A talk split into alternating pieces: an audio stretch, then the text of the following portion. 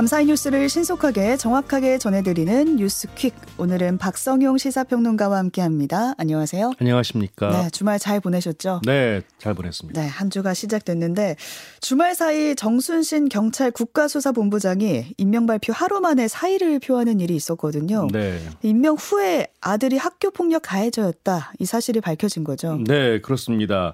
어, 정본부장의 아들 정무군은요, 고등학교 1학년 시절인 지난 2017년 동급생에게 지속해서 언어폭력을 행사한 것으로 드러났는데요. 이듬해 학교폭력자치위원회에서 가해 사실이 확인되고 전학 처분이 내려졌습니다. 음. 그러자 정본부장은 전학을 취소해 달라면서 재심과 행정소송 또 집행정지 가처분 신청 등이 가능한 모든 법적 대응에 나섰는데요. 하지만 모두 기각이 됐습니다. 음. 이 과정에서 부모인 정본부장 부부는 이 아들의 잘못을 인정하지 않았던 정황이 나오기도 했고요. 네. 당시 피해 학생은 외상 후 스트레스 장애 등으로 정신의학과 치료를 받아야 했고 극단적인 선택까지 시도했는데 음. 가해자인 정군은 명문대 진학했습니다. 네. 이에 정순신 신임 국가수사본부장이 하루 만에 입장문을 내고 그제 자진 사퇴한 겁니다. 네, 정황을 보면은 뭐 소송까지 했을 정도면 인사검증 과정에서 걸러질 수 있던 게 아닌가라는 생각이 드는데 비판율은 여전합니다. 네, 그렇습니다. 더불어민주당은 윤석열 정부의 인사검증 시스템을 연일 비판했고요. 관련법 개정안을 제출하겠다고 나섰습니다. 이어 윤석열 대통령의 사과와 한동훈 법무부 장관의 해명도 요구했습니다. 아, 반면 국민의힘은 정전 검사에 대한 인사 검증 실패를 사실상 인정하고 그의 사퇴를 존중한다는 입장을 밝혔는데요. 음. 다만 가족 관련 사항이 사전에 모두 걸러지지 못하는 내재적 한계가 있는 것도 현실이라고 했고요. 자 그러면서 이를 알면서도 정치 공세로 몰아가는 것은 후한 무치이자 국정 발목 잡기라고 비판했습니다. 음, 가족 관련 사항까지는 못 걸러내는 지금 한계가 있다는 거네요. 예, 그 한계를 설명한 건데요. 음. 자 이런 가 가운데 대통령실은 검증에서 문제를 걸러지지 못한 부분에 대해 아쉬운 점이 많다는 게 대통령실의 입장이다라고 했고요. 그러면서 합법적인 범위 내에서 개선 방안이 있는지 찾아보겠다고 강조했습니다. 네. 국민의힘에서는 당권 주자인 김기현 후보가 부동산 투기 의혹에 대해서 수사를 의뢰하겠다 이렇게 밝혔습니다. 네. 아 먼저 어제 오전에 더불어민주당 김기현 땅 투기 진상조사단의 기자회견이 있었는데요. 음. 이 자리에서 단장을 맡고 있는 황운하 의원은 이 수사나 압수수색이 단 한 차례도 없었다면서 철저한 진상 규명에 돌입할 예정이다라고 밝혔습니다. 네. 자 그러자 한 시간 뒤에 김기현 의원이 기자회견에 나선 건데요. 민주당이 제기한 1,800배 시세 차익 의혹 또 도로계획 관련 직권남용 의혹에 대해서 국가수사본부에 직접 수사를 의뢰하겠다고 대응했습니다. 김기현 의원이 직접. 예, 그렇습니다. 네. 자, 그러면서 사실로 드러나면 즉시 정계를 떠나겠다고 했고요. 하지만 이 허위 사실 경우의 경우에 유포에 대한 정치적, 법적 책임을 반드시 물겠다고 강조했습니다. 음. 야당뿐만 아니라 당내 경쟁 후보들도 동시에 겨냥한 발언으로 풀이가 되고 있습니다. 네, 지금 후보들도 연일 이 부동산 투기 의혹을 언급하면서 공격을 하니까 적극적인 대응에 나선 걸로 보입니다. 네. 이재명 더불어민주당 대표에 대한 체포동의안 표결 오늘 이뤄집니다. 예, 그렇습니다. 오늘 본회의에서 표결에 붙여질 예정입니다. 이 체포동의안은 국회 제적의원 299명 과반 출석에 출석의원 과반이 찬성하면 가결이 되는데요. 어, 현재 민주당 의석은 169석으로 단독 부결이 가능합니다. 모두가 출석을 한다면 예, 네, 그렇습니다. 찬성을 던지면 아 반대를 던지면. 예. 네. 자, 앞서 용해인 기본소득당 의원이 또 부결 동참을 선언하면서 민주당은 한석 여유까지 얻었는데요. 음. 자, 하지만 국민의힘과 정의당, 시대 전환이 모두 찬성표를 던지고요. 민주당과 민주당 성향의 무소속 의원들 중에서 28표 이상 찬성표가 나오면 가결이 될 수도 있습니다. 자, 이런 가운데 오늘 표결 전에 한동훈 법무부 장관이 체포동의안 가결의 필요성을 설명할 예정인데요. 이 발언 수위를 놓고 관심이 모아지고 있습니다. 네, 지난번에 노웅래 민주당 의원 체포동의안 표결 때 한 장관이 아주 적극적으로 설명을 하면서 주목을 받았었는데 네, 그랬죠. 이번에 어떤 발언이 나올지 봐야겠고요. 표결을 앞두고 주말 사이 여야가 여론전에 열을 올리는 모습이었어요. 네, 그렇습니다. 민주당은 당론 없는 자율 투표만으로도 압도적인 부결을 자신하고 있는데요. 특히 이재명 대표에 대한 수사는 정적 제거를 위한 악의적인 범행이라고 규정하면서 이 사법 사냥에 대해 단호히 맞서겠다라고 밝혔습니다. 이를 위해서 정청래, 서영교 최고위원 등 지도부가 이 주말에 부산으로 내려가 윤석열 정권 규탄 대회에 참석했고요. 체포 동의안에 반대하는 서울 촛불 집회에 친 이재명계 의원들이 직접 참석하기도 했습니다. 음. 반면에 국민의힘은 어, 국회의원 한 사람 한 사람의 양심과 소신으로 임하라면서 민주당을 압박하고 나섰는데요. 네. 이 당론 없는 자율투표라고 말하지만 표 단속에 급급한 모습이 구차하다고 했고요. 그러면서 이 셀프 변명, 셀프 방탄이 오히려 이 쫄린 마음을 보여주는 듯해서 역겹기까지 하다 이렇게 음. 맹비난했습니다. 네, 오늘의 표결 결과 주목해 봐야겠습니다. 정부가 김영란법의 음식값 제한을 원래 3만 원이었는데 네. 5만 원으로 올리는 방안을 지금 검토 중이라고요. 네. 2016년에 시행이 됐죠. 음. 이 김영란법은 공직자와 언론인, 학교법인 직원은 3만 원 이상의 식사 대접을 받지 못하도록 하고 있는데요. 네. 하지만 시행 8년 차를 맞이한 2023년 올해 현재 물가가 이 법 시행 당시와 비교하면 크게 오른 상황이다 보니 현실과 동떨어져 있다는 지적이 있었습니다. 관련해서 이도훈 대통령실 대변인이요. 이 김영란법에서 규정된 음식값 한도를 현재 3만 원에서 5만 원 등으로 올릴 수 있는지 질문이 있었다면서 음. 상향 가능성을 시사했습니다. 자, 그러면서 이 문제만 보는 게 아니라 이 내수를 진작할 수 있는 차원에서 다양한 논의를 진행 중에 있다라고도 말했습니다. 어, 이 김영란법 수수 가능 금액 기준은 시행령 사안인데요. 네. 그래서 이 주무부처인 국민권익위원회 전원위원회 등에서 시행령 개정안을 의결해서 국무회의를 거치면 곧바로 시행할 수 있습니다. 음. 앞서 날씨에서 잠깐 전해드렸지만 요즘 계속 건조주의보가 내려진 상태거든요. 네, 전국적으로. 네, 그러니까 대기가 워낙 건조하다 보니까 곳곳에서 산불이 났다 이 뉴스 들려왔습니다. 네. 아, 휴일인 어제 오전에 강원 홍천군 서성면 야산에서 그리고 오후에는 전남 순천시 서면의 한 야산에서 불이 나는데요. 모두 1시간여 만에 꺼졌습니다. 아, 다행이네요. 광주에서도 산불이 이어졌는데요. 어제 광주 광산군 장수동의 한 야산에서 불이 나서 1시간여 만에 꺼졌고요. 앞서 오전에는 광주 동구 소태동의 한 대나무 밭에서 불이 나서 창고 등을 태운 뒤 50여 분 만에 불길이 잡혔습니다. 이 주말인 전날에도 곳곳에서 산불이 있었는데요. 일부 지역에서는 산불에 따른 인명 피해도 있었습니다. 오, 네. 그제 오후 전남 여수시 덕충동 한 아파트 단지 뒤편 들판에서 불이 났는데 이 주민 한 명이 연기를 흡입해서 숨진 채 발견이 됐고요. 이 불은 주변에서 농업 부산물을 태우다 번진 어. 것으로 주장이 되고 있습니다. 요즘 태우면 안 됩니다. 이런 예, 거. 그렇습니다. 자, 말씀하신 대로 요즘 건조한 날씨 때문에 전국에서 산불이 잇따르고 있는데요. 이 산림청은 산불 위기 경보 단계를 관심에서 주의로 격상했습니다. 네, 작은 불씨라도 관리 철저히 해야 되는 지금 계절이고요.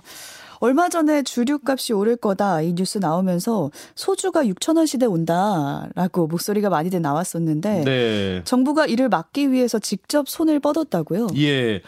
현재 식당에서 파는 소주값이 한 병당 5천 원 정도인데요. 음. 이 지난해 1천 원을 올렸는데 1년도 되지 않아서 주류업계가 또 가격을 음, 올릴 움직임을 보이고 있습니다. 네. 이 소주값 6천 원 시대 말씀하신 대로 시민들에게도 큰 부담이 될 수밖에 없는데요. 이 정부는 일단 인상을 최대한 자제시키겠다는 입장입니다.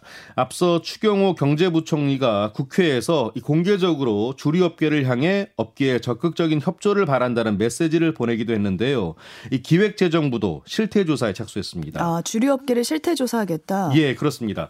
이 소주의 주 원재료인 타피오카 그리고 이 제조 공정에서 필요한 에너지 가격은 물론 소주병 가격 역시 20% 넘게 올랐다는 게 일단 주류업계 입장인데요. 음. 이런 인상 요인들이 실제 소주값 상승으로 이어질 만큼 타당한 것인지를 살펴보겠다는 겁니다. 네. 자, 그런가 하면 국세청도 최근 주류업계와 비공개 간담회를 갖고 사실상 인상 자제를 설득한 것으로 전해졌습니다. 음.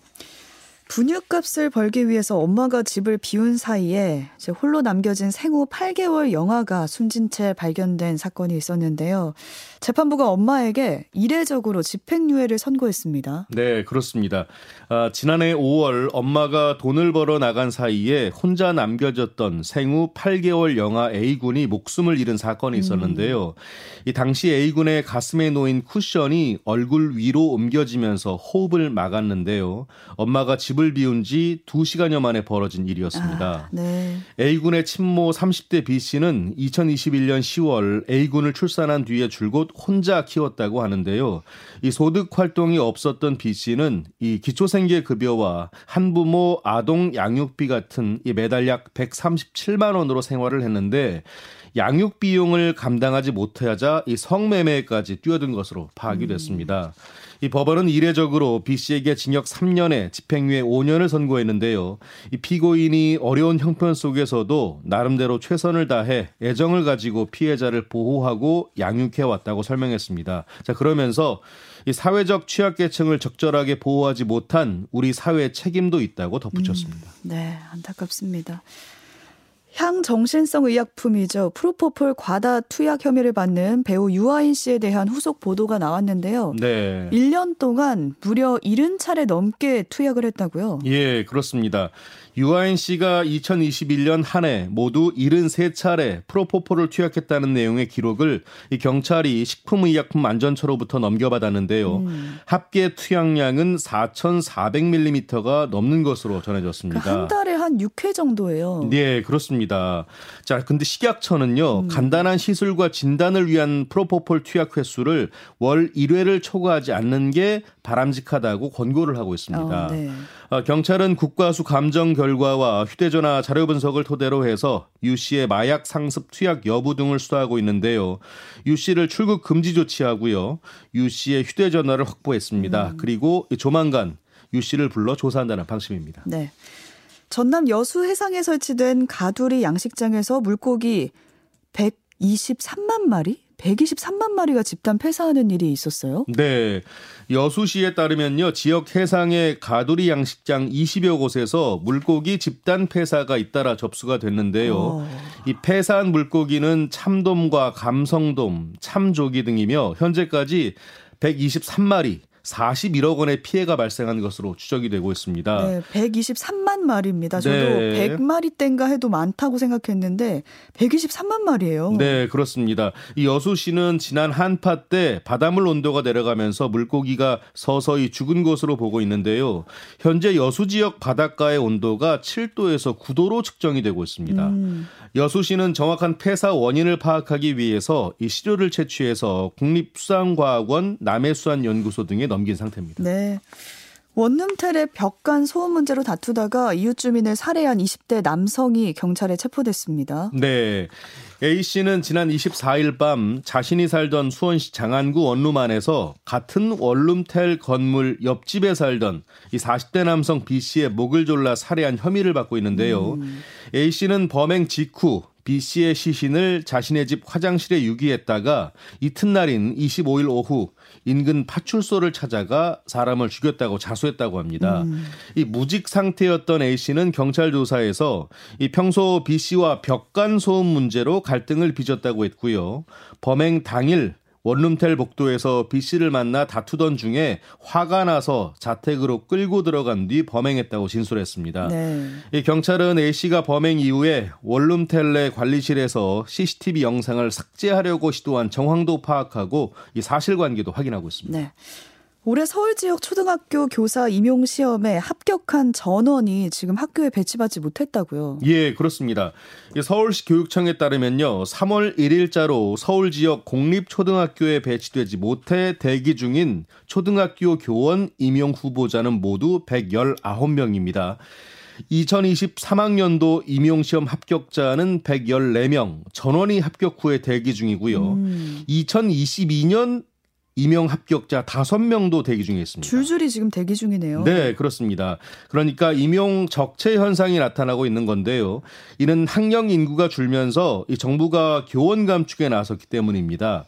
최근 5년 사이 서울 지역 초등교원 합격자 수는 2018년 382명에서 올해 114명으로 급감했고요. 음. 이 서울의 초등학교 취약 대상자도 줄어들어서 2023학년도에는 6만 6천여 명이 돼서 처음으로 6만 명대로 떨어졌습니다.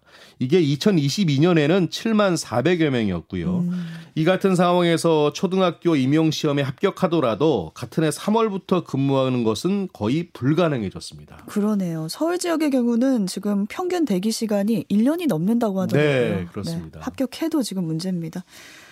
무려 40여 년 동안 찬반 논란이 이어져 온 사업이 있습니다. 설악산 국립공원 오색 케이블카 설치 사업. 그 운명이 오늘 결정된다고요? 네, 그렇습니다. 이 오색 케이블카 설치 사업은 강원 양양군 설악산 국립공원 오색 지구에서 이 설악산 정상인 대청봉 옆 끝청까지 연장 3.5km 케이블카를 놓는 사업인데요. 일단 찬성하는 쪽은 케이블카 설치로 지역 경제를 활성화할 수 있고 산을 걸어서 올라가는 사람을 줄여서 환경 피해도 줄일 수 있다고 주장하고 음. 있습니다. 반면에 반대쪽은 이 동식물에 돌이킬 수 없는 피해를 주고 탐방객을 늘리면서 환경 피해를 키울 것이다라고 지적하고 있는데요. 이 논란이 한 40여 년 지속돼 온 거예요. 예, 그렇습니다. 자, 환경부 원주지방 환경청이 이 사업의 환경 영향 영향평가 협의 의견을 오늘 오전에 발표하는데요. 환경당국이 평가서에 동의를 하면 사업을 추진할 수 있고요. 부동의하거나 평가서를 반려하면 사업 추진이 불가능합니다. 네, 오늘 이 소식까지 살펴보겠습니다. 박성용 평론가와 함께했습니다. 고맙습니다. 고맙습니다.